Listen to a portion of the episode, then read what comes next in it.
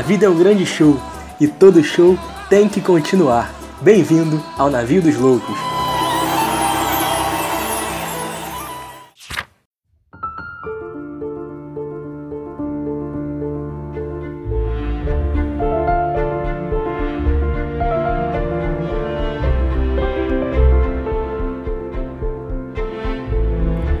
Fala comigo, galera! Estamos na área de novo.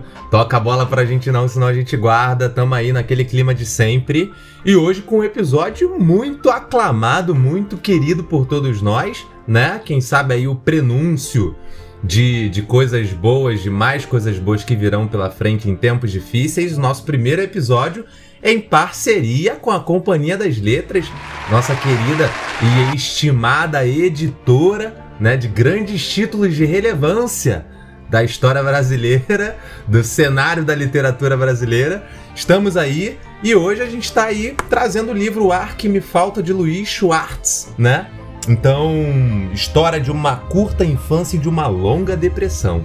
Talvez não devesse iniciar com tanta alegria uma fala como essa, mas é estamos alegres por por iniciar essa, essa, essa parceria, né? Que, pô, deixou a gente feliz e também para trazer um, um, ar diferente pro podcast, literatura.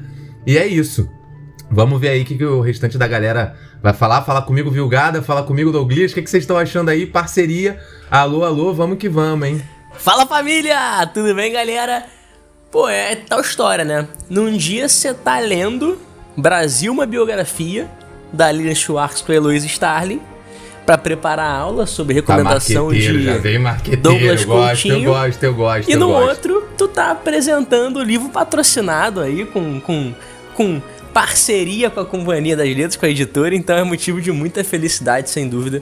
É, é um passo importante aí na nossa afirmação, na nossa consolidação aqui do cenário do, do podcast e do próprio navio, que breve, breve está completando. Nossa, está completando. É. estará completando. É, já, já era. A Companhia das Letras abandonou, abandonou. Se tiver gramática, pode me mandar a Companhia das Letras. Está completando. É, estará completando um aninho de... Novo livro da Companhia das Letras, Neologismos, estará completando. ah, Viu Rosa, né? É... Então a gente vai estar completando um aninho, então é motivo de muita felicidade. E sobre o livro, né? Razão aqui do nosso encontro, do nosso episódio dessa semana, o ar que me falta é um tema relevante demais da depressão, a depressão que não é um mal individual, é um mal da sociedade, é um mal né, do século que vem afligindo aí tanto no 20 quanto no 21. E acho que a partir desse livro a gente pode convencer é, de que a depressão não está ligada somente ao núcleo familiar, somente à tua perspectiva individual, e como é que a depressão é também um fenômeno ligado aos fatores da sociedade, aos fenômenos históricos, aos grandes acontecimentos que impactam a nossa vida. Te falo isso porque hoje mesmo foi constatado que o Brasil, tô aqui datando o episódio, foi mal, né? É, no Brasil, mais de metade das pessoas vivem é, com insegurança alimentar. Se você não tem nem comida, cara, pra ter depressão é um pulo, né? Então a gente não pode tirar de cena que a discussão sobre os problemas psicológicos são discussões também sobre os problemas sociais. Passa a palavra pro nosso menino é, cabeça de nós todos, a nossa grande voz indignada, nosso nosso orientador Douglas Coutinho. Aí, ele tá empolgadinho tá, hoje. Eu até me tá pergunto tá se tá. há alguma razão para tal pavoneios, assim. É, eu fico aqui me, me, me perguntando se há alguma razão para isso. É, aqui é o Douglas e eu queria tranquilizar a galera antes de mais nada. Eu acho que esse passo que a gente vai dar hoje é um passo importante, mas ao mesmo tempo, por uma questão de manutenção de identidade, qualquer posicionamento crítico que a gente tem, vamos continuar tendo. E, e, se o livro tiver dentro de uma parceria, mas a gente pegar para ver o livro e achar que foi uma bosta, a gente não vai fazer um episódio falando que foi uma bosta acabou. Mas a gente vai criticar. A gente não criticou o Sapiens, que é famosinho? Então vai é. criticar o que vier. Olha ela! Só para deixar claro que isso aqui não é uma publi. Esse episódio não é uma hashtag. Isso aqui não é que nem essas blogueirinhas falam. Ai, gente, vamos ter empatia com os outros. Hashtag iFood. Não é isso. Tá? Eu quero deixar isso bem claro, que o que a gente vai fazer aqui é uma leitura crítica de uma obra que foi disponibilizada pra gente de maneira gratuita e a gente pôde ter um acesso exclusivo a ela e é uma obra que eu imagino que, que, que é, vá ter uma, uma, uma, venda muito grande, talvez já esteja até tendo, não tenha acesso a esses números, pela tá relevância em primeiro lugar do assunto que Amazon, toca. Pelo Aí. menos na, na data de hoje. O que é uma demonstração de relevância, claro, né? Não é uma demonstração de qualidade, ser o mais vendido, mas é uma demonstração de relevância dos assuntos que estão sendo tocados. Se é de qualidade ou não, você vai ter que ouvir para descobrir. É, isso aí, meu parceiro. Vamos que vamos. Eu, eu assino embaixo, o Douglas fala por todos nós. E é isso, a gente vai se relacionar, inclusive queria deixar uma mensagem. Caso queira ser público, não que a gente também não esteja aberto. Aí tá o preço definido de cada um, né? É, depois a gente pode tratar aí o contrato do navio do Notus Lamentável. Lamentável. Dois faz um discurso sobre a idoneidade do navio, a questão ética e você fazendo piadocas. Agora tu vai ficar moralistazinho. Tu vai ficar moralistazinho. É isso? O navio não está à venda, mas eu estou. Se quiser comprar. Exatamente, obrigado. Obrigado, pensei que ia precisar relembrar. Afinal é aquela tal história, não é isso? O comunista, ele quer tomar o Estado para poder ser rico, não é isso? É verdade. E punir o povo. Né? O comunista critica o capitalista porque ele é um grande invejoso. tá vendo o comunismo em tudo, você. Vamos que vamos. Alô? Vamos, amigo. Vamos ah, que vamos, tá. amigo. Vamos Você vamos. pode apresentar. Eu vou apresentar? Olha, geralmente é assim, né? Você quer mudar a configuração? Bom, vamos lá, vamos lá, vamos lá. Não, deixa assim, senão vai dar azar.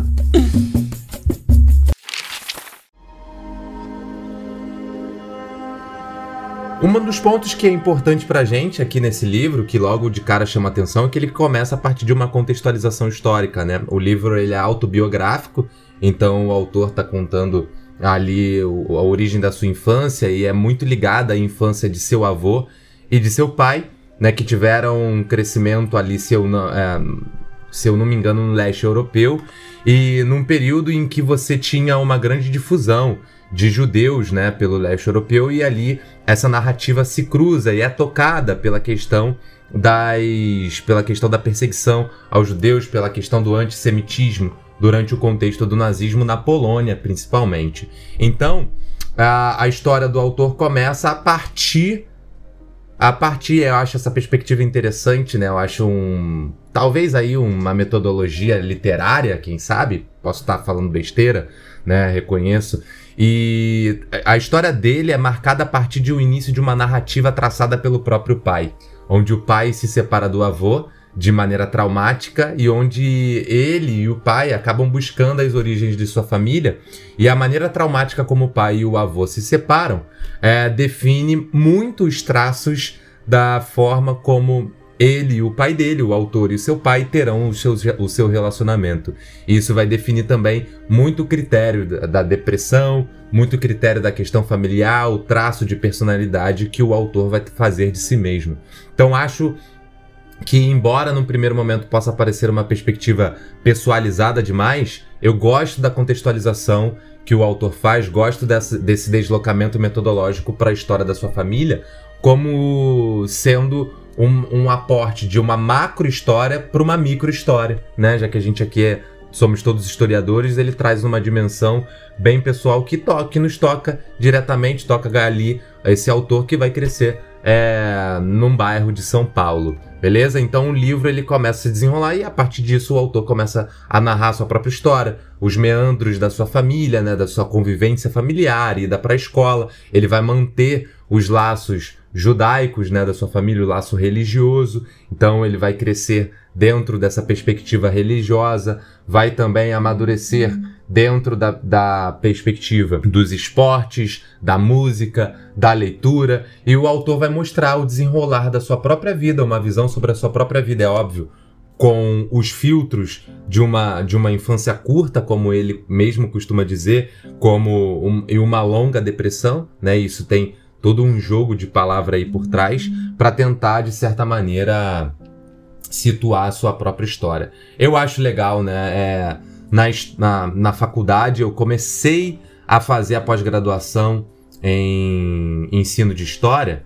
E um dos, um dos primeiros trabalhos que o professor Everardo passa para a galera, enquanto professor, enquanto professora necessária aos professores de história, é que as pessoas façam um, tomem nota da sua própria história. Eu esqueci o termo agora que ele utiliza, hum, e é o que eu não quero correr o risco de ser pobre. Então, é, de ser pobre, de ser desonesto com que o professor gosto muito dele e eu não tô me lembrando. E ele pede para que a gente faça essa nota memorial? sobre a nossa memorial. Obrigado, irmão.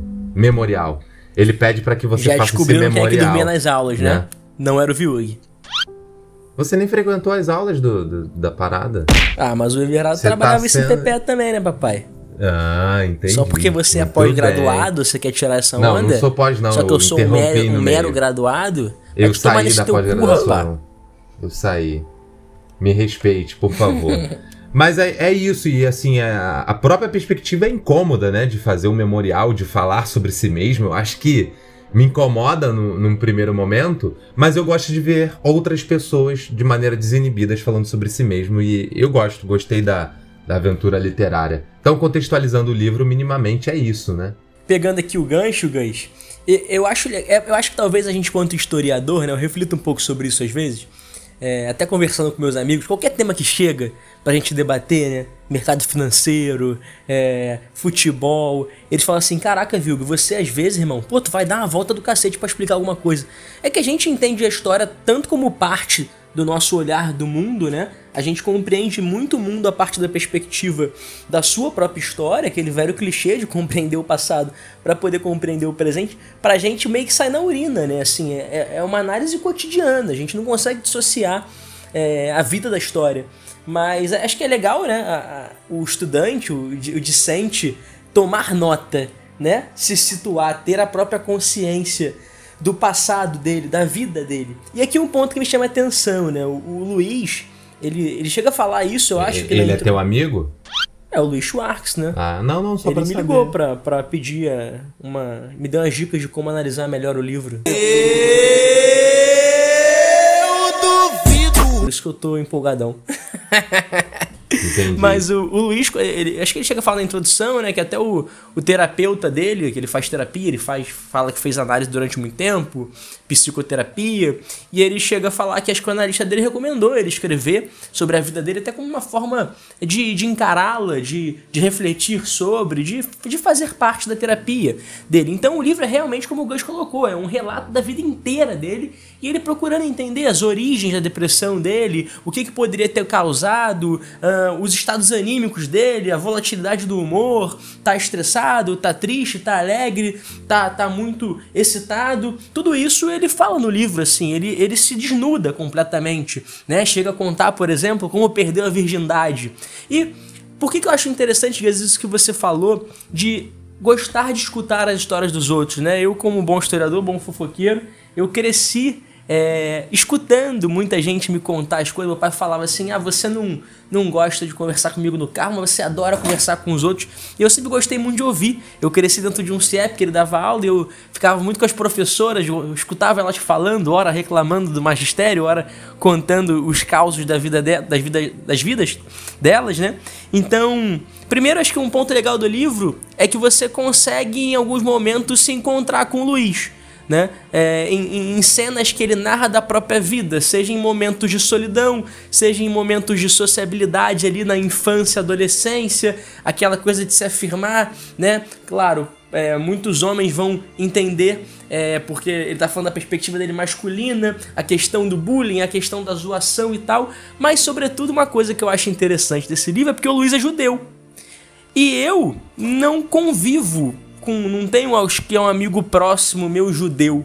Então é meio que um, um mundo à parte. Estava conversando outro dia com um Breno, amigo nosso, e ele tava falando que ele tem um amigo que é judeu e, e como é que eles são uma comunidade realmente bem comunitária, bem cooperativa, que ele tem um amigo que, porra, a família não tinha tanta grana, mas a comunidade judaica pagou para ele um dos melhores colégios. Então, é a, a, o ritual, né, acho que a cultura judaica da sinagoga, né, porque a, é a tradição judaico-cristã, mas a gente conhece, conhece muito mais a tradição cristã do que a judaica né? Porque o, o, judaísmo tem diferenças severas com relação à tradição cristã, salvo engano, me corrijam se eu falar besteira. Eu acho que eles pararam no Velho Testamento, não é isso? O Novo Testamento não diz respeito a eles.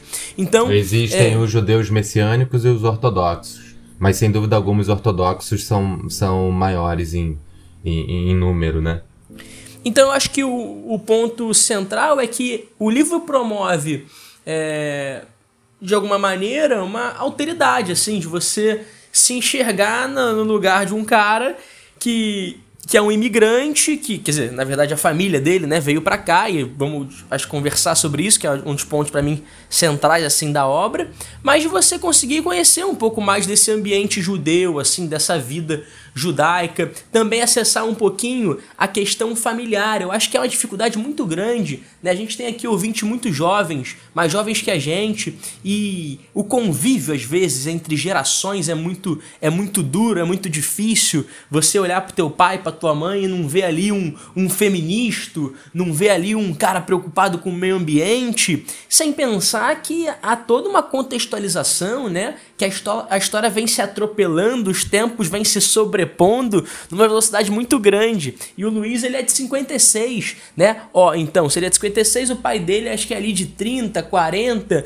Então, são gerações que vão é, passando, que vão sobrepondo, e você também consegue acessar um pouco as características de sociedade daquele, daquele momento, né? Como é que era um, um, matrimônio, como é que era um casamento, como é que era a relação pai e filho naquele momento, né? Então eu acho que são pontos bem interessantes do livro que a gente pode debater, pode discutir. Vou me alongar muito não, senão daqui a pouco o Douglas me xinga. Então vou, vou passar a palavra para ele aqui. Não, de boa, cara. Você tá empolgado, você tem que deixar a empolgação tocar. Não tem essa, não. A inspiração, quando ela vem, meu amigo, ela vem seja na arte, seja na, na, na no intelecto, seja na, na, atividade pedagógica, em qualquer lugar. Sou a favor, inclusive. É, eu poeta. acho que o primeiro ponto que a gente pode, a partir de tudo isso que vocês estão falando, é tocar num ponto que, assim, eu não sei como é que são as pessoas que estão ouvindo a gente. A gente é ouvido por muita gente que a gente não conhece, gente que a gente nunca interagiu. É importante que você saiba que desde o primeiro da primeira página, da, das primeiras três páginas do primeiro capítulo, é, o autor já está demonstrando como que a depressão o acomete nos momentos em que ela chega com mais força. Então, se isso para você é um gatilho, né? Porque a galera fala muito de gatilho e tem gente que fala como se tudo fosse gatilho e tem gente que acha que nada é gatilho. Como eu não sou especialista em saúde mental, eu não vou dar pitaco no que eu não sei. Se para você essa esse tipo de leitura é uma leitura que no momento pode ser prejudicial, é melhor que você não faça mesmo. É, é, mas a atividade, a ação de alguém que sofre depressão a vida inteira, identificar tal sofrimento e se abrir a ponto de falar sobre aquilo é algo muito libertador.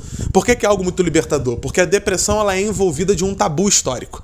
Quando a gente fala de depressão, parece que é uma novidade dos tempos. Parece que é algo que nasceu é, é, no pós-segunda guerra Parece que é uma, é, é uma doença pós-marxista, parece que o pobre não tem direito a ter, é, é, parece que é algo que só tem quem, quem não tem é uma louça para lavar. por tabus, né? Hã? Envolvida por tabus, né?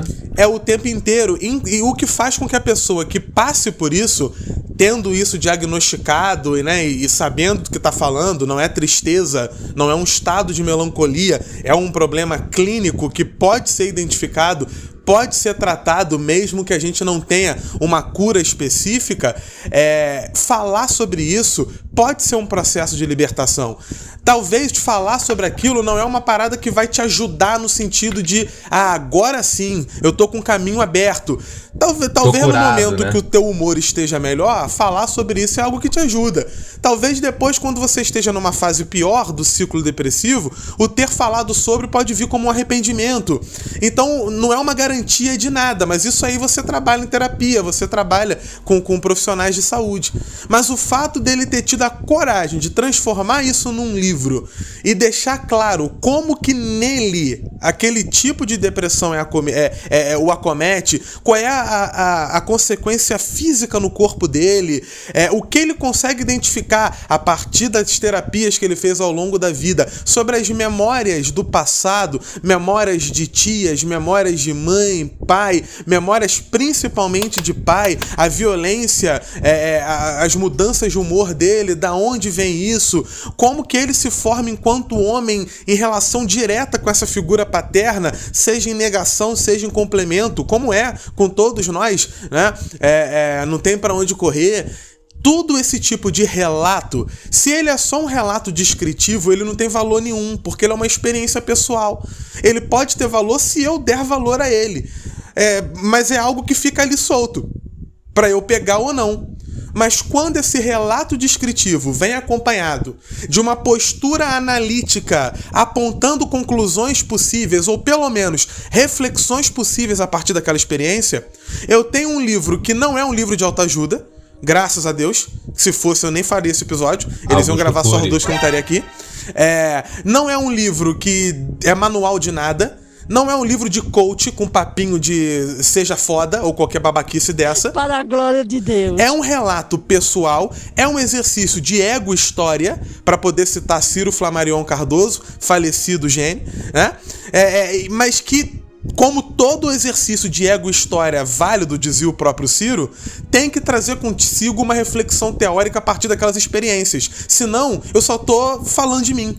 Eu só tô falando pro mundo, olha para mim, olha como a minha vida é isso e aquilo. Você já ouviu sobre a minha história? Eu, eu, eu, eu, eu.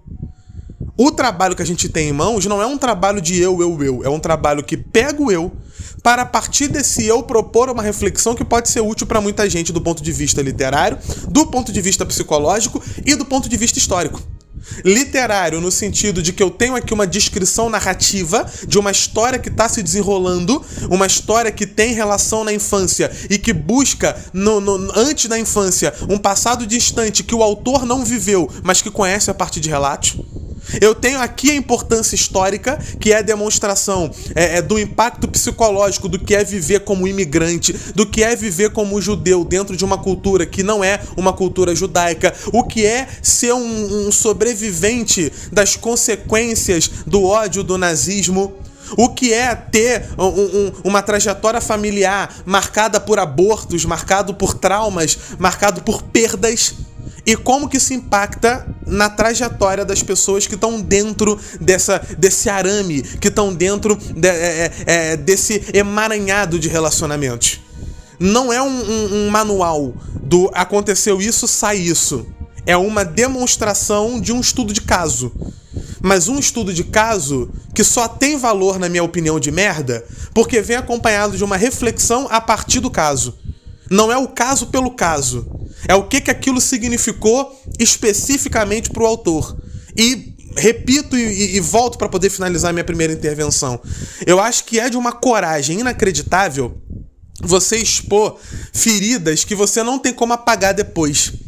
É, eu, eu acho que cada pessoa tem um jeito de ser. Eu, por exemplo, não sou muito fã de ficar expondo é, é, coisas íntimas minhas. E normalmente, quando eu exponho, eu me arrependo dois minutos depois de ter falado.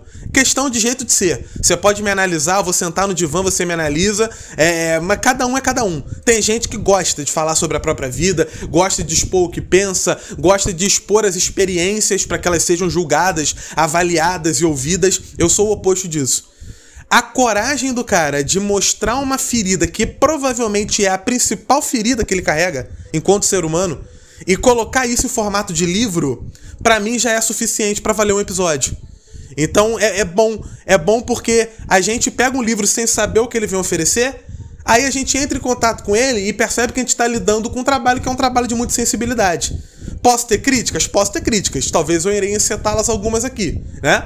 Mas a, a, a, a coragem e a capacidade de tocar num assunto tão sensível, sem que isso seja uma exploração, uma. É, é, um, um alto. Um alto. Como é que eu diria? Um alto elogio, né? É, ou uma. Olha, vi, vi, venci. Olha como eu cheguei. Nada dessa babaquice. Eu não tô interessado. Ah, o livro não fala em nenhum momento. Olha, o sucesso que eu tenho hoje é porque eu paguei PC, peguei tudo isso aqui e venci. Eu derrotei. E as partes que possam parecer isso são partes que, eu, que, que você me aponta que eu irei abominar.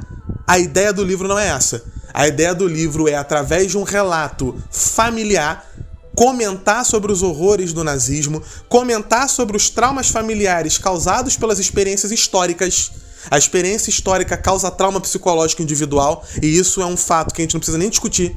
E principalmente a demonstração de como esse estudo de caso pode talvez ser útil para alguém que esteja lendo. Eu tenho certeza que será, mesmo que é, não da mesma maneira para todos, né?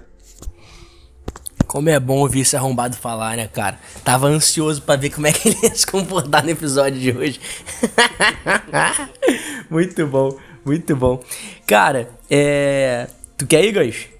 Não, tá de boa. É, uma coisa que eu ia mencionar, que eu acho que é um mérito também do livro, é que ele propõe a, essa autonarrativa a partir de uma perspectiva onde ele trabalha a si próprio nas suas múltiplas dimensões sociais, né? Nos seus múltiplos papéis. Então, como filho, sim, sim. marido, é, neto, não, me... pai. Eu acho, eu acho que quando o indivíduo ganha essa capacidade, é, eu acho bacana. Uh, quando você consegue aglutinar isso em torno daquilo que você é. Não, é, é ele, ele consegue muito bem mostrar, assim, na, na história dele, né?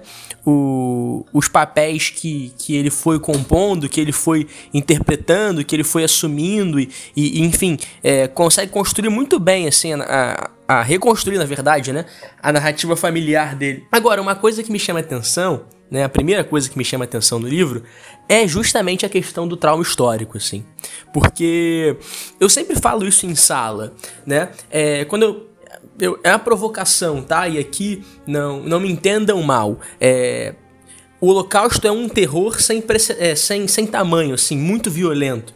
Mas eu sempre chamo atenção para os alunos em sala para o descompasso que há entre a produção de filmes sobre o Holocausto e a produção de filmes sobre a história da escravidão. Há um descompasso né? É, na cinematografia há muito mais filmes sobre o Holocausto. Mas não há como você mensurar a dor. Né? E eu tava lendo o autor Robin Blackburn e ele fala que a escravidão ela provoca um trauma, ela, é tão, a escravidão moderna, ela é tão violenta, ela é tão é, atroz que ela provoca um trauma em várias gerações posteriores, não só naquelas gerações que sofreram com o cativeiro. E assim é também com, com, com o Holocausto. Ele causa um trauma não só nas gerações que sofreram com, com, com o campo de concentração, mas também nas famílias né, que vão se formar a partir disso. Aí eu acho que é um, é um êxito da obra do, do, do Luiz de apontar justamente isso. Né? Como o Douglas falou, ele busca, primeiro ele busca na relação com o pai um dos problemas que, que, que vão afligi-lo, né? Mas, sobretudo, para entender o problema do pai, ele vai no avô. Olha que interessante, a gente passa a vida em sala tentando explicar né, a, a importância da história e na tua história familiar, na tua vida, no teu núcleo, onde você está o tempo inteiro. A compreensão da história da sua família pode te dar muitas pistas sobre quem você é né? Fazer essa historicizar a tua vida, né? O psicólogo ele vai trabalhar isso contigo, ele vai te fazer perguntas porque muito dos traumas e das dores que você carrega e traços comportamentais tem muito a ver com uma infância, tem muito a ver com o teu desenvolvimento enquanto ser humano. E aqui um ponto fabuloso, a memória é completamente traiçoeira, porque a memória, ela vai se moldando ao longo do tempo. Nunca me esqueço de uma epígrafe que li do historiador Jacques Legoff, que ele diz que que aquilo que procuro lembrar ou lembrar-me é uma memória, e aquilo que procuro construir é uma história. Então o Luiz está tentando construir uma história sobre a sua vida, sobre o seu passado, para conseguir né, esgrimar, conseguir enfrentar, conseguir brigar com os seus traumas, com aquilo que gera a sua depressão, que ele consegue, depois de muito tempo, identificar que estava lá na sua infância. Mas a, a, aqui de novo, o trauma da experiência social. Ele diz que o pai dele é, chutava a cama de noite, que ele dormia no quarto ao lado e mal conseguia dormir, muito pequeno, porque acordava com os barulhos da cama balançando. E ele dizia que o pai dele carregava um trauma muito forte. O pai dele era húngaro, né? E fugiu de um trem que estava levando ele em direção ao campo de concentração. Né? E ele estava junto com o pai nesse trem e o pai ordenou que ele descesse. E aquela culpa que ele carregava de não ter desobedecido o pai, de não ter ido junto com o pai para o campo de concentração e de não saber quando o pai tinha morrido. A data que o pai tinha morrido. Ele tinha ido embora, ele tinha fugido, ele tinha imigrado, né? Dezenas de judeus imigraram, dezenas de, de húngaros, de poloneses imigraram na Segunda Guerra Mundial. Aqui até uma indicação de filme que eu gosto muito, vi com a minha falecida avó, Dona Cleia, né? Aproveitar que também falamos de família aqui, né? Chamado Novos Tempos, com Dan Stubach e Tony Ramos. Novos Tempos fala justamente sobre um imigrante húngaro, um artista que chega na alfândega brasileira brasileira nos tempos da Segunda Guerra Mundial. Então, é essa fuga que é feita deixa um vazio no pai porque na, na, quando ele pode voltar após guerra na Hungria, dizem algumas pessoas que o pai dele teria sido encontrado vivo pelos aliados, mas muito fraco, com pouca comida, não conseguiria ter sobrevivido. A gente, quando adquire uma distância histórica, ou, por exemplo, no caso dos judeus, não consegue se compadecer por uma questão de grupo, né? Por uma questão cultural, muita gente não consegue sentir a dor do que foi o Holocausto para essa sociedade, mesmo com inúmeros filmes, né? Com a distância histórica acaba, a memória acaba apagando, por isso nós aqui o tempo inteiro lembrando que a sociedade tenta esquecer, né? Então, o Luiz ele mostra essa ferida muito bem, né? Que foi uma ferida do pai dele, mas que percebam, chega até ele ele a terceira geração da família, nascido em 56, né? Já se passado ali oito anos do pós-guerra, mais que oito anos, perdão, 11 anos do pós-guerra, mas mesmo 11 anos do pós-guerra, esse trauma tá vivo, esse trauma tá latente, e é sobre esse trauma que se desenrolam vários outros traumas. Mas aqui eu acho que há uma centralidade da, desse acontecimento histórico, desse momento histórico, ocasionando um problema psicológico, um problema é, na família. Né? Não era só do Luiz o problema, mas ele está falando sobre o dele, porque ele está narrando, né? Mas é um problema na família. Era um problema que afligia o pai dele, a culpa do pai dele, que sentia por não saber da morte do, do, do, do avô do Luiz e, e, do seu pai. Então, eu acho que é um dos temas que mais me fascinou assim na leitura, perceber o impacto, né, que o, o a trama social, a trama histórica tem nas nossas vidas, né? Que é enfim, a gente estava essa semana aqui, o Guzmão citou, por exemplo, né, Nego Drama, e como é que a descrição da música Nego Drama, ela é fabulosa, né? E justamente Nego Drama ali é, é, é descortinar toda uma violência social, né? Que, que marca a vida do homem negro periférico, do homem pobre, do homem favelado, né? Cantado ali, vociferado pelo Mano Brown e pelo Racionais. Né? Então, acho que também um ponto importante que o Douglas fala, a depressão, ela é hoje tida como o, o, o, o mal do século, mas ela não é uma doença nova. Né? Inclusive, falar de loucura, falar de problema psicológico é também um dos temas, é o nosso nome, inclusive nome, né? Que estamos devendo um episódio sobre o nosso nome na vida dos loucos, né? Então, é, não é um fenômeno é, contemporâneo. É, é, ele pode ter facetas contemporâneas, facetas do próprio contexto que está inserido, como tudo no mundo, como tudo na história, tem sempre o seu contexto. Então, é, mas não é de certo um problema é, novo, né? Até porque a gente tem uma série, você falar de escravidão moderna, você tem que falar de depressão, o banzo já cantado por uhum. Emicida, né? É, a, o, o, suicídio para evitar a vida desgraçada no novo mundo, né? Você pensar, porra, eu vi um documentário com a Débora, tava até comentando isso com ela. O nome do documentário é Dieta de Gladiadores. O cara vai procurar glamour na alimentação dos gladiadores romanos. Pô, vai tomar no cu, o gladiador é um escravo, cara. Era um cristão jogado no meio da, do, dos leões né? Não, não é uma coisa bonita, né? Eu falei para ela, falei, ó, o perigo de você trazer um tema sem ter a contextualização histórica, a atrocidade que você comete, né? Então, enfim, encerrando aqui a, a, minha, a minha fala. Não, sensacional. Só uma correção. O nome do filme é Tempo de Paz. É, isso. Do Daniel isso. Filho. E Isso. você usou, agora é minha hora de provocar. porque você mandou um banzo e citou como diz a música do Emicida.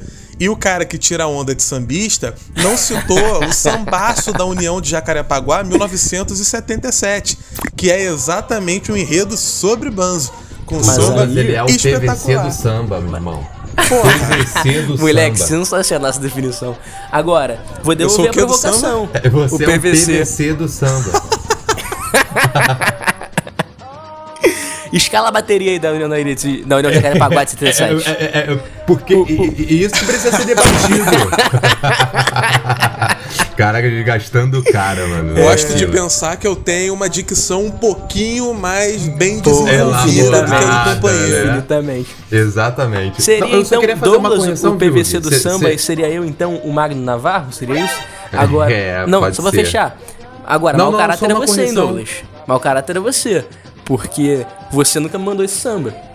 Então não daria pra eu tirar onda. Se você Olha tivesse aí. mandado esse samba antes, eu poderia ter falado. Faz, dá seu show. O cara, até, até o samba do boi da ilha eu já mandei para ele. Dá seu show aí. Tá aqui na pastinha, é... sambas do Doug.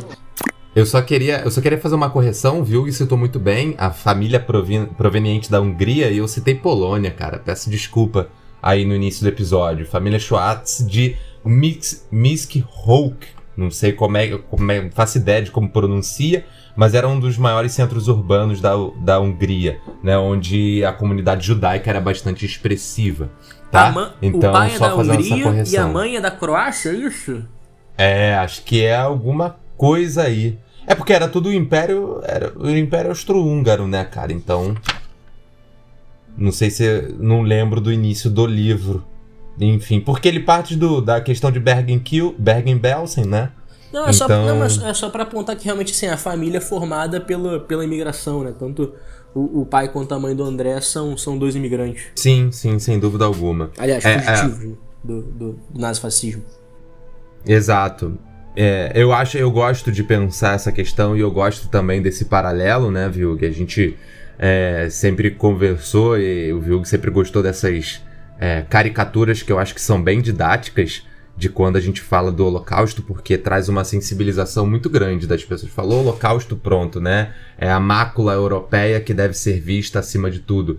E aí, quando você fala que ah, você faz uma comparação, eu acho que não tem que ser comparado, mas a, a, em termos de expressão, acho que é bem-vindo é, 6 milhões de judeus, e aí você pega a quantidade de, de pessoas negras africanas retiradas da África no contexto da diáspora, e você pega ali o número de 11 a 12 milhões, né? E, e você traz esse dado, você torna essa questão expressiva, acho que a gente debate pouco à luz do que simboliza, à luz do que significa. A gente tem no Rio de Janeiro aqui um quase que um, um campo de extermínio, né? É, se é que a gente pode citar assim, a região da Pequena África, no Rio de Janeiro, é campo também de ressignificação, de laços de sociabilidade, mas a gente não pode deixar de citar o Instituto dos Pretos Novos, né? Então acho que é oportuno mencionar isso no nosso episódio, sem querer concentrar o episódio todo nessas questões, mas é importante pra caramba de citar. É, não, eu comp... dois, e é só pra, só pra pontuar, é, não, não, realmente não se trata a questão de comparação de dor, é só realmente a minha provocação é, que eu faço aos estudantes. Por que, que, a cinematografia retrata tanto o Holocausto em detrimento de Sem outro dúvida. tema super relevante?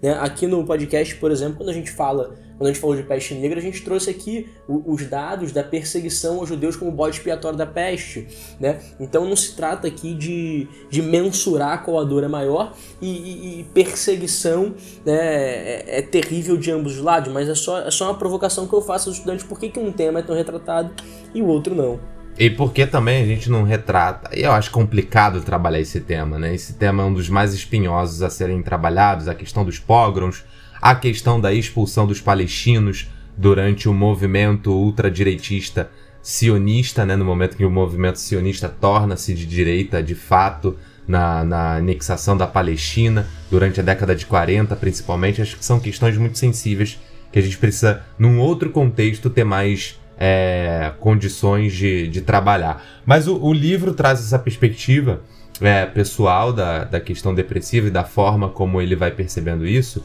E eu acho legal, uma das coisas que me chamam bastante atenção é que enquanto ele vai narrando a sua infância, a sua adolescência, alguns elementos são deixados de lado e ele traz essa. O Vilg mencionou de maneira muito oportuna a questão do Jacques Legoff e o conceito de memória, né? Que eu acho interessante. Memória é uma reconstrução do trabalho, do passado, perdão, sem um trabalho crítico, digamos assim, feito por um, por algum agente da história, eu acho bastante oportuno mencionar isso, porque enquanto ele narra a sua infância, a sua adolescência, ele traz elementos que nós sabemos ali de antemão que são elementos fundamentais, que são traços da sua personalidade que não são comuns, não são normais, mas que ele não explora naquele momento.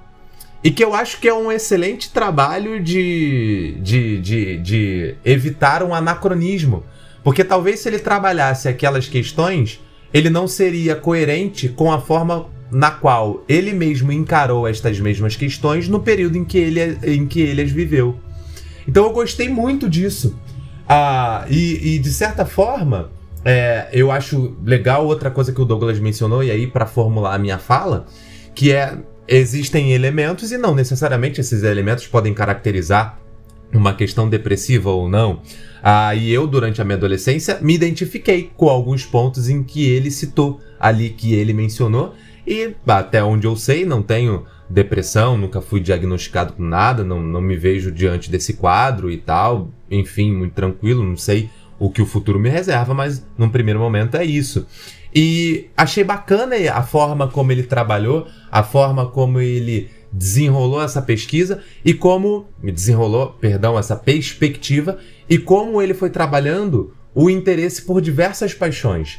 Não só o interesse por diversas paixões, mas concomitante à maneira como ele conseguia ler e conseguia ressignificar os elementos da sua própria vida. E aí, dentre esses elementos da sua própria vida, existe um que eu acho que a gente debate pouco, que é a maneira como a gente. Debate pouco na sociedade como um todo, não aqui no podcast, né? É, que é a maneira como a gente percebe o relacionamento dos nossos pais e a leitura que a gente faz disso no sentido de estabelecer sobre nós uma série de parâmetros que nós não conseguimos perceber aí numa perspectiva bem freudiana mesmo, bem numa perspectiva do inconsciente. E ele traz uma dimensão que eu acho bem sensível, que é a questão do seu irmão, que é a questão, né, do, do já avançando bem aqui na narrativa, a gente não está tão preocupado em seguir uma linha e sim levantar discussões, se, e se a discussão não for oportuna nesse momento, peço desculpa aqui a, a, aos manos, mas a discussão que ele faz sobre os seus irmãos é uma parada sensível e que eu achei de extrema sensibilidade a maneira como ele tocou e como ele buscou explicações na vida que ele via dos próprios pais para conseguir dimensionar aquilo que havia ocorrido. E aí eu vou me explicar. Ele não sabia o que ocorria, o que os pais tratavam.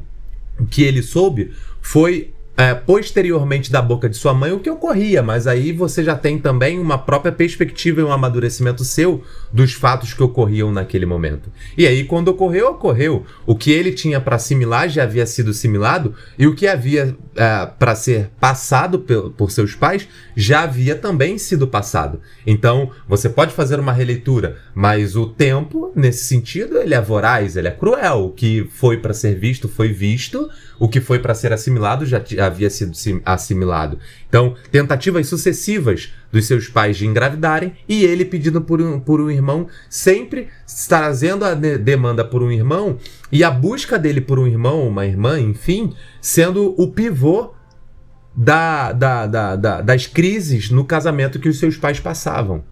Cara, isso é a maneira como ele tratava, tratou isso e como ele descobriu isso apenas posteriormente, como ele deixou subentendido que ele não entendia a maneira pela qual essa questão o afetava, para mim, assim, foi muito encadeado. Foi uma narrativa que para mim me chamou muito a atenção. E aí é óbvio, me chama atenção, eu não, eu não preciso. É, não tenho que. Não me sinto mal, pelo contrário, me sinto muito bem de falar isso aqui, porque também, de alguma maneira, não pela não passo pela mesma situação que ele passou, mas é, tenho na minha vida, na minha história de adolescente e tudo mais, percepções também do casamento dos meus pais que me chamam a atenção e que eu considero ser profundamente formadoras do meu traço de personalidade. Questões, inclusive, que já, com, já conversei com os dois amigos aqui em corredor de faculdade, voltando, caminhando na orla e por aí vai, e todas as construções que nós fazemos olhando o nosso passado, mas que durante, no momento em que o passado é presente nas nossas vidas adolescentes, a maneira pela qual isso se desenrola é uma forma que, ah, se a gente tentar olhar para trás e perceber as conclusões que a gente tirava disso enquanto adolescente, eu não consigo perceber. É meio que um vazio no eco. A gente. É meio que um eco no vazio, perdão. Mas a gente acha que é um vazio quando na verdade não é. A gente assimila e a gente constrói reflexões a partir daquilo. E mais uma vez aqui, por favor, é uma experiência pessoal. Não tenho a menor intenção de oferecer conhecimento epistêmico né, de caráter epistemológico sobre o assunto, por favor. Não, perfeito. Acho que tem vários pontos aqui a levantar a partir do que foi falado. Eu, é, e eu vou tentar sumarizá-los, né? para não ficar me estendendo Sumariz, muito. Sumarizar é bonito. É bonito, né? Não, ele mandou ah. um encetá-la na outra, que eu ia até comentar. ele acha, não passou despercebido, não. Eu guardei foi encetá-la, tá, gente? É assim, tá, procura na tá, internet, tá, o que tá. significa. emergiu do seu subconsciente, né, a palavra, claro, né? Eu claro. tenho dúvida se o Luiz Schwartz, que é editor, já pegou essa palavra em algum livro. Ah, e uma nota que é importante, o, o, o, o Luiz Schwartz, ele escreveu o livro e um dos grandes incentivadores dele foi o nosso grande doutor, doutor Drauzio... Vraunelas? Vraunelas, o próprio. É legal que, tipo, tu teve nada a ver com. É. eu achei que você ia falar que fui eu o incentivador do cara. Eu falei, caralho, eu incentivei? Foi encarnação passada? Não lembro disso. não lembro, né? Drauzio. É verdade. Só, calma aí, Mas, enfim, no, o diretor soltou aqui no ponto que, na verdade, a correção aqui do nome aqui é Doutor Áuzio Varela. Ah, é. O DR é de doutor. Quer dizer, às vezes não. É verdade.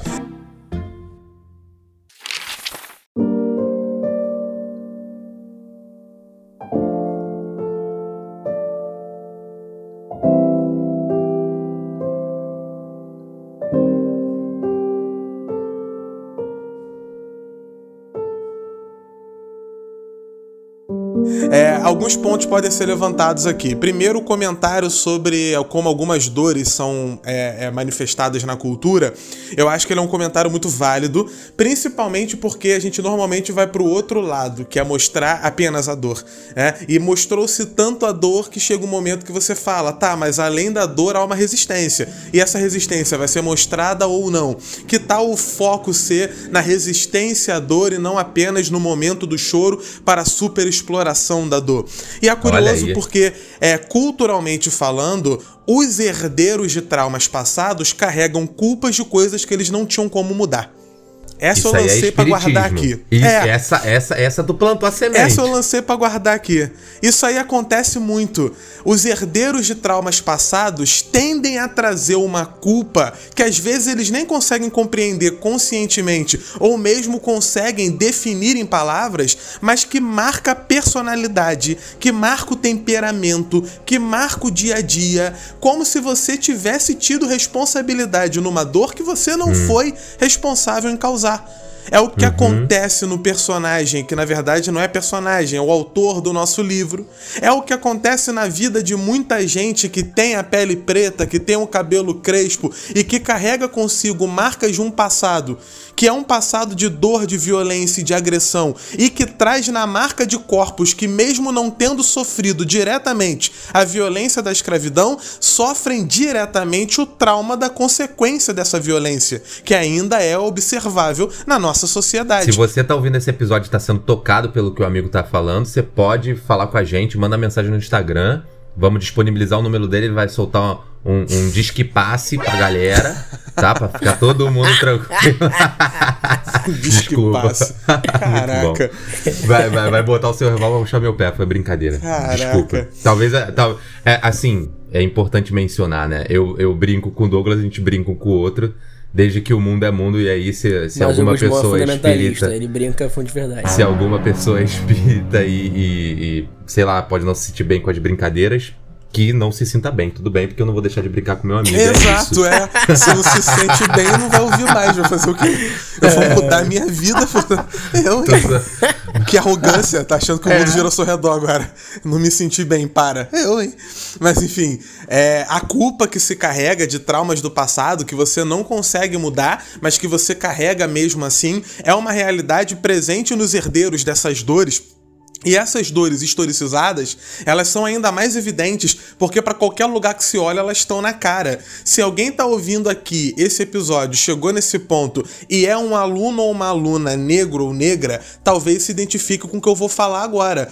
Quem nunca de vocês, estando em sala de aula, se estudou num colégio onde não haviam tantos alunos negros em sala, não chegou na hora de estudar escravidão e o professor de história explicou a matéria olhando para você mais do que para os outros?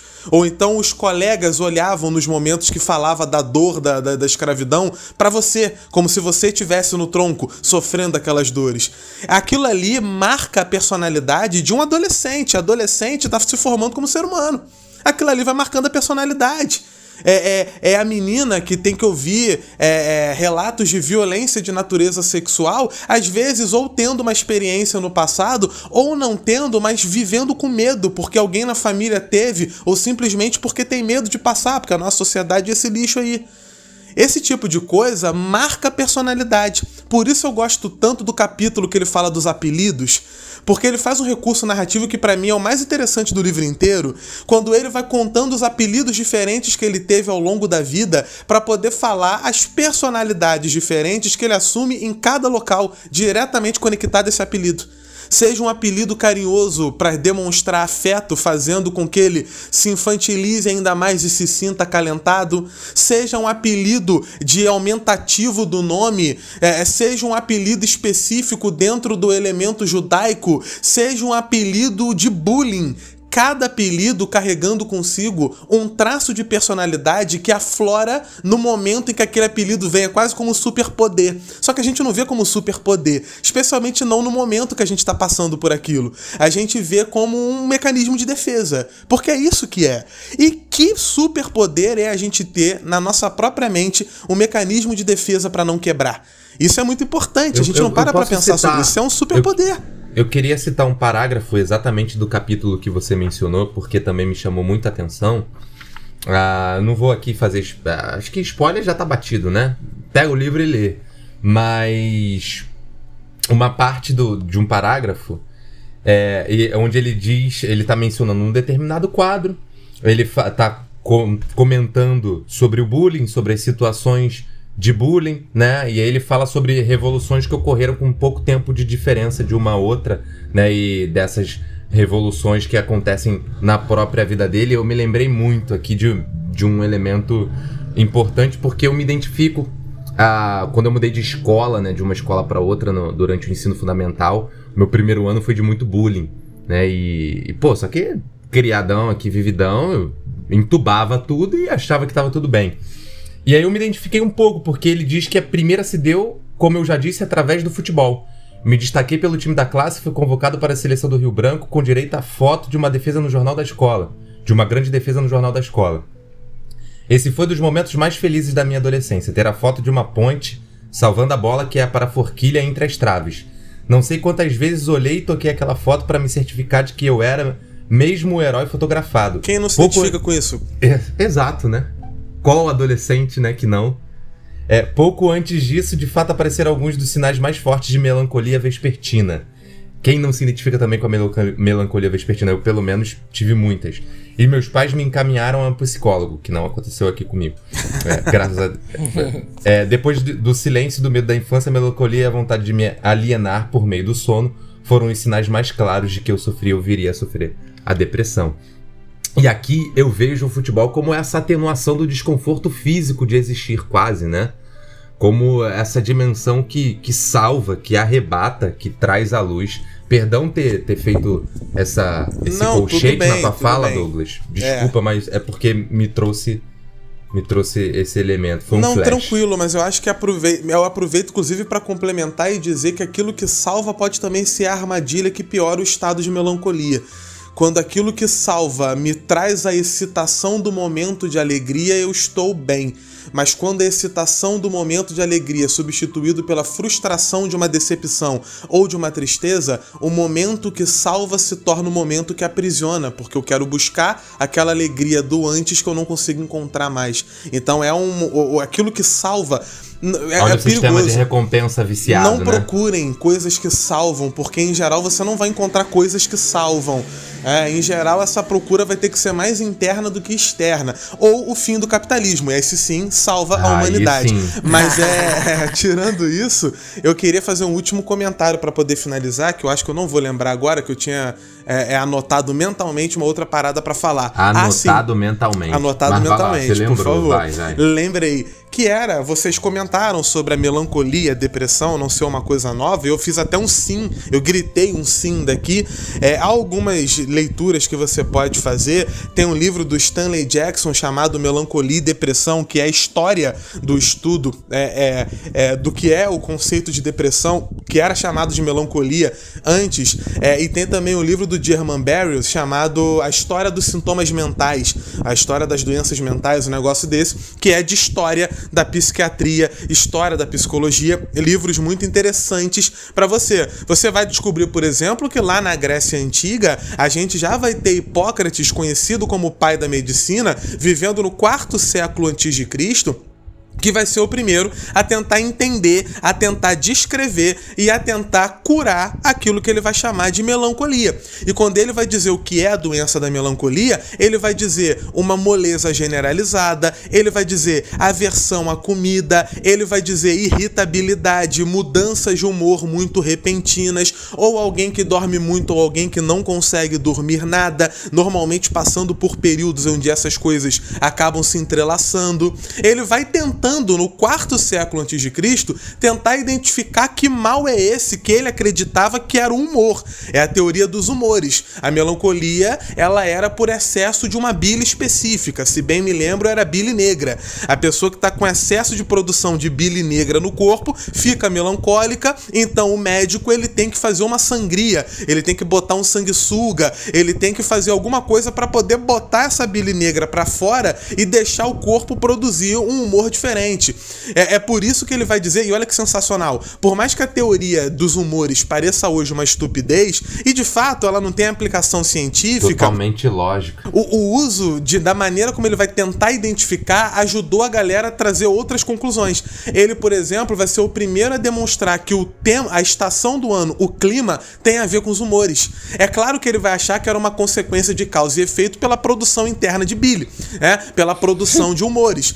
Hoje a gente sabe que não é assim, mas a galera que tá ouvindo e gosta de biologia, gosta de neurociência, sabe que a gente vai ter uma produção específica de determinados hormônios conectados à maneira como nós nos ligamos a, ao tempo. Um tempo mais frio trazendo uma reação específica, um calor absurdo trazendo uma outra reação. Então, os humores têm a ver com as estações do ano também, mesmo que não da maneira que Hipócrates propôs. O ponto é, desde o século 4 a.C. já tinha gente sofrendo de depressão e já tinha médico tentando descobrir uma maneira de curar ou tirar a pessoa daquele estágio. Portanto, não é novidade, é, é não é algo que só dá é, em quem tem dinheiro. A diferença é que o rico que tem um problema é, é, é mental grave e o pobre que tem um problema mental grave, ambos sofrem o mesmo perigo, esse no caso é a semelhança, que é o não tratamento desse problema podendo acarretar num resultado trágico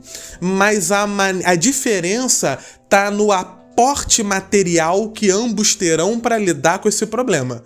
Em geral, a classe trabalhadora não vai ter nem o direito de se tratar, de se cuidar. Porque, por exemplo, no meio da pandemia vai ter produtividade cobrada, vai ter o emprego colocado em risco, vai colocar a vida em risco todo dia, botando os familiares em risco todo dia para poder sobreviver e pagar o aluguel e pagar a conta de luz. Então a gente está falando de diferença.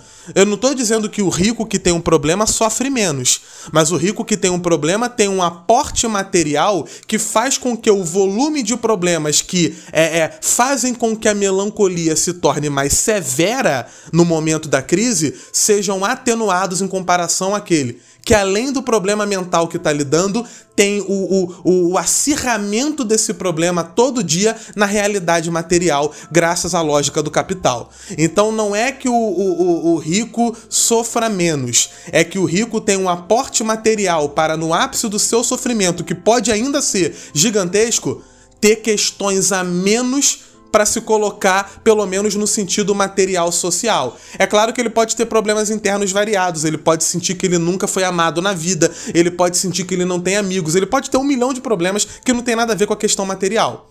Mas a questão material traz um bolo de preocupações que só quem é trabalhador e lida com isso todo dia sabe. E você pode estar feliz que vai ter um momento do mês que esse bolo de preocupações vai chegar, independente do seu estado mental. Se você está com um estado mental complicado, isso pode ser um gatilho para algo pior.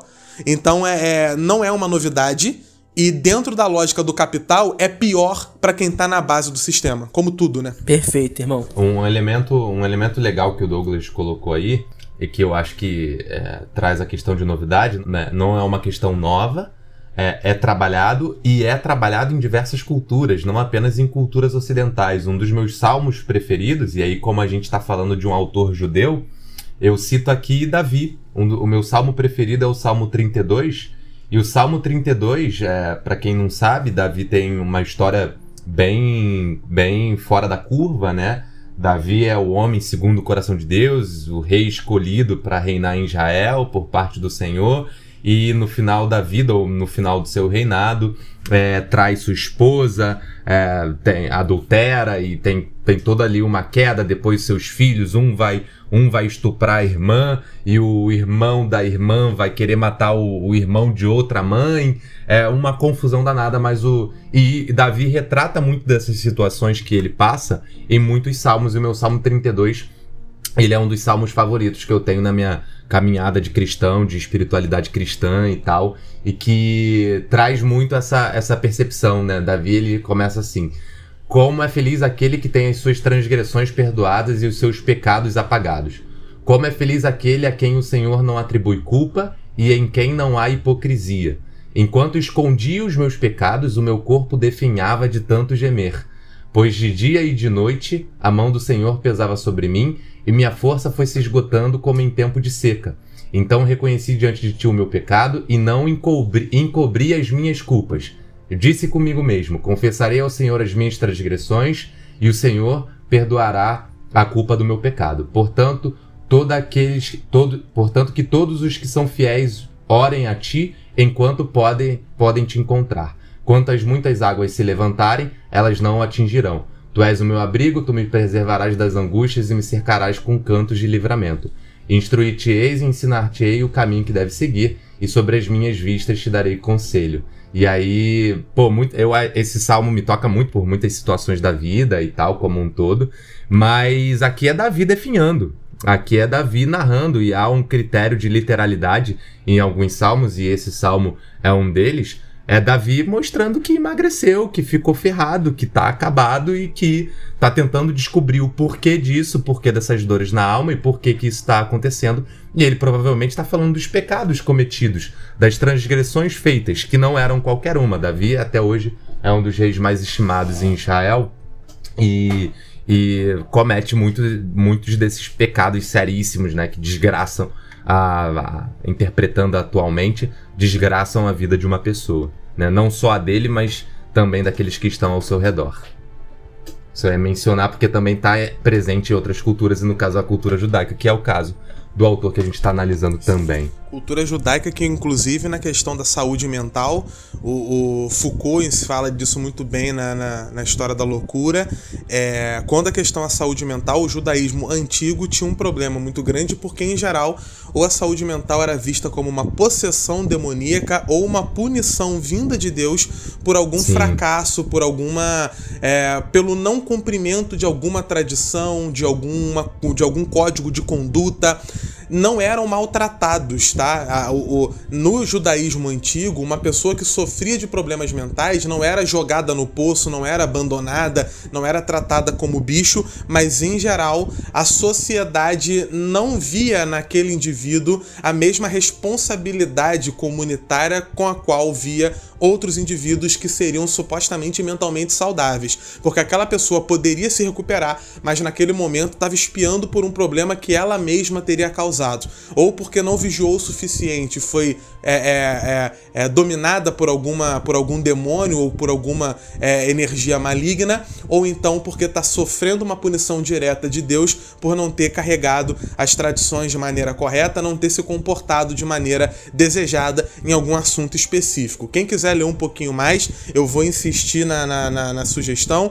Michel Foucault, é, A História da Loucura, que é o primeiro livro dele. É um livro que ele ainda não tem grande parte daquilo que a galera vai adorar nele, mas ainda não tem também grande parte dos vícios que a galera vai odiar, principalmente quando ele chega no ponto que, de acordo com Edward Palmer Thompson, ele se torna nada mais do que uma nota de rodapé ao Nietzsche. Mas isso aí é uma crítica entre autores, não sou eu que vou entrar nessa celeuma, mas já entrei porque já acabei citando.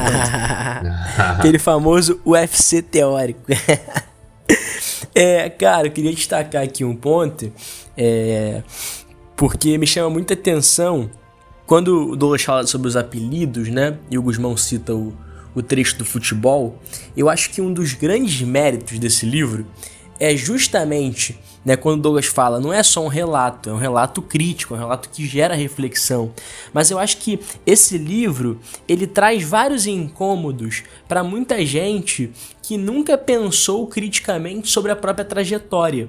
E aí eu acho que uma coisa que é fabulosa é, é, é, a seguinte: teve uma autora que eu li na faculdade que me marcou muito, foi uma leitura bem gostosa, chamada Lynn Hunt, quando ela escreve sobre a invenção dos direitos humanos. E ela fala Ih, que. vai trazer o universalismo percepção... europeu pra cá? Ih, rapaz. E, e, ela fala que a percepção dos direitos humanos lá no século XVIII, lá, é, que vai né, contribuir bastante para a Revolução Francesa, lá para a formulação da igualdade, fraternidade, da liberdade, ela vai se formando ali entre o final do século XVII e ao longo de todo o século XVIII, justamente pela literatura, justamente pelos romances, justamente pela construção de humanidade que vai sendo passada através da literatura. Então, lendo os livros, conseguindo compartilhar, conseguindo é, criar uma certa alteridade, uma certa compaixão pelo sofrimento de vários personagens, pouco a pouco Alan Hunt diz que aqueles homens e mulheres vão percebendo que aqueles caras maltratados, torturados, mortos, eles tinham ossos que eram iguais aos seus. É até um capítulo, ossos dos seus ossos, né? E eu acho que nesse texto do Luiz Schwartz, você a gente conseguiu aqui brevemente, como é que não, como não um, um, um, moleque que lê esse livro não vai pensar em algum momento de afirmação que teve numa partida de futebol? Eu lembro vários, inclusive numa adolescência tardia, junto com esses dois palhaços aqui da bancada virtual na Vida dos Loucos, na própria faculdade, é, a, a, a nossa relação umbilical, cultural com o futebol ao longo de toda a, a, a infância, que cresce com a bola no pé, né? É, mas não só isso. Né? Ele cita também o momento de proeminência que ele vai ter dentro do círculo religioso, quando ele vai virar uma liderança da juventude judaica. Né? Se você que escuta a gente, o Gus cresceu dentro da igreja evangélica, né? o nosso próprio editor é, é, é liderança religiosa. Então, o próprio. o amigão aqui, é, o Guzmão fala que é amigo do Douglas, mas sempre bom lembrar: nunca foi numa palestra do Douglas, né? Sempre lamentável, bom deixar claro lamentável. isso aqui. Né? Eu já fui em mais de uma, tá? Só para deixar claro isso aqui aqui registrado, sempre lá ficou escutando atentamente, né? Douglas que é uma, é uma é, cresceu como liderança, se eu não me engano, da palestra desde os 13 anos, não é isso? Desde os 16. Desde os 16. É... 17, tu falou que tua primeira palestra hoje, no, tu falou no Twitter hoje que tua primeira palestra foi com 17? Pô? Não, eu falei que numa das primeiras palestras com ah, 17, eu falei. Perfeito. Além de não ir, não sabe ler, né? Excelente. é. é, é, é uma referência também dentro do, do, do kardecismo. Então, é, como, como não enxergar é, um pouco de nós dentro daquele relato? Por mais que seja uma construção, e aí o que é mais fabuloso, você consegue perceber a, a tua vida por mais que você seja de uma trajetória cultural diferente, de uma origem financeira diferente, de uma origem, enfim, geográfica diferente, dentro daquela narrativa de um cara que é descendente judeu, que viveu na, na, na comunidade judaica em São Paulo, e você consegue criar uma compaixão, você consegue se enxergar ali.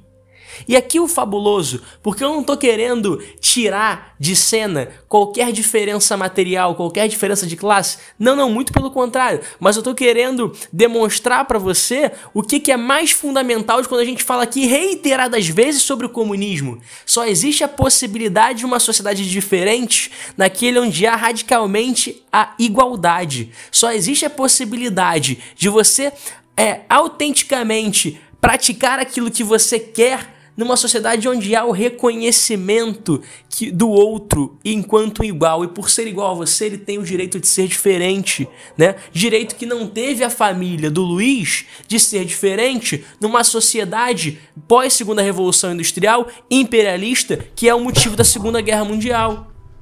Então perceba, é, por isso acho muito interessante a leitura, porque você consegue estabelecer laços. Você, se você nunca fez terapia, se você nunca refletiu sobre a depressão de maneira séria, né? Porque aqui um traço importante, na sociedade contemporânea, muitos assuntos vieram à baila. E aí a resposta, como o Douglas falou, ó, se você tem gatilho, e ele fez uma uma uma uma contextualização, ele falou: "Hoje em dia todo mundo fala que tudo é gatilho e tem gente que fala que nada é gatilho". Então, justamente quando muitos assuntos vêm à baila, a reação é essa: ou a má compreensão ou a total negação. Então, hoje, todo mundo fala que tudo é depressão, ou muita gente fala: ah, não, agora tudo é depressão, tá vendo? Não pode mais.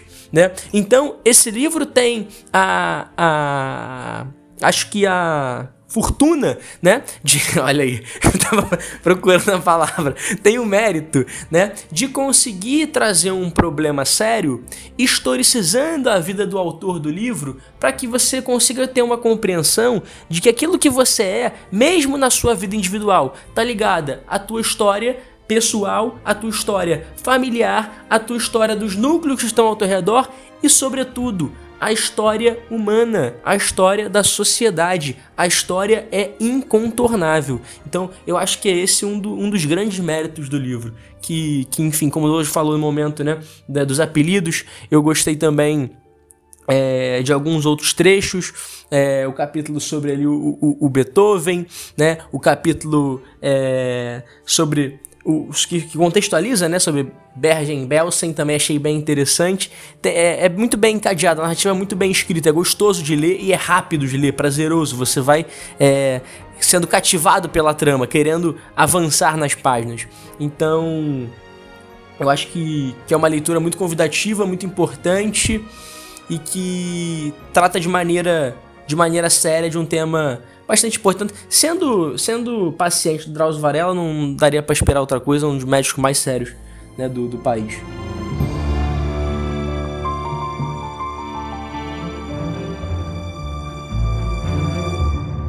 É verdade.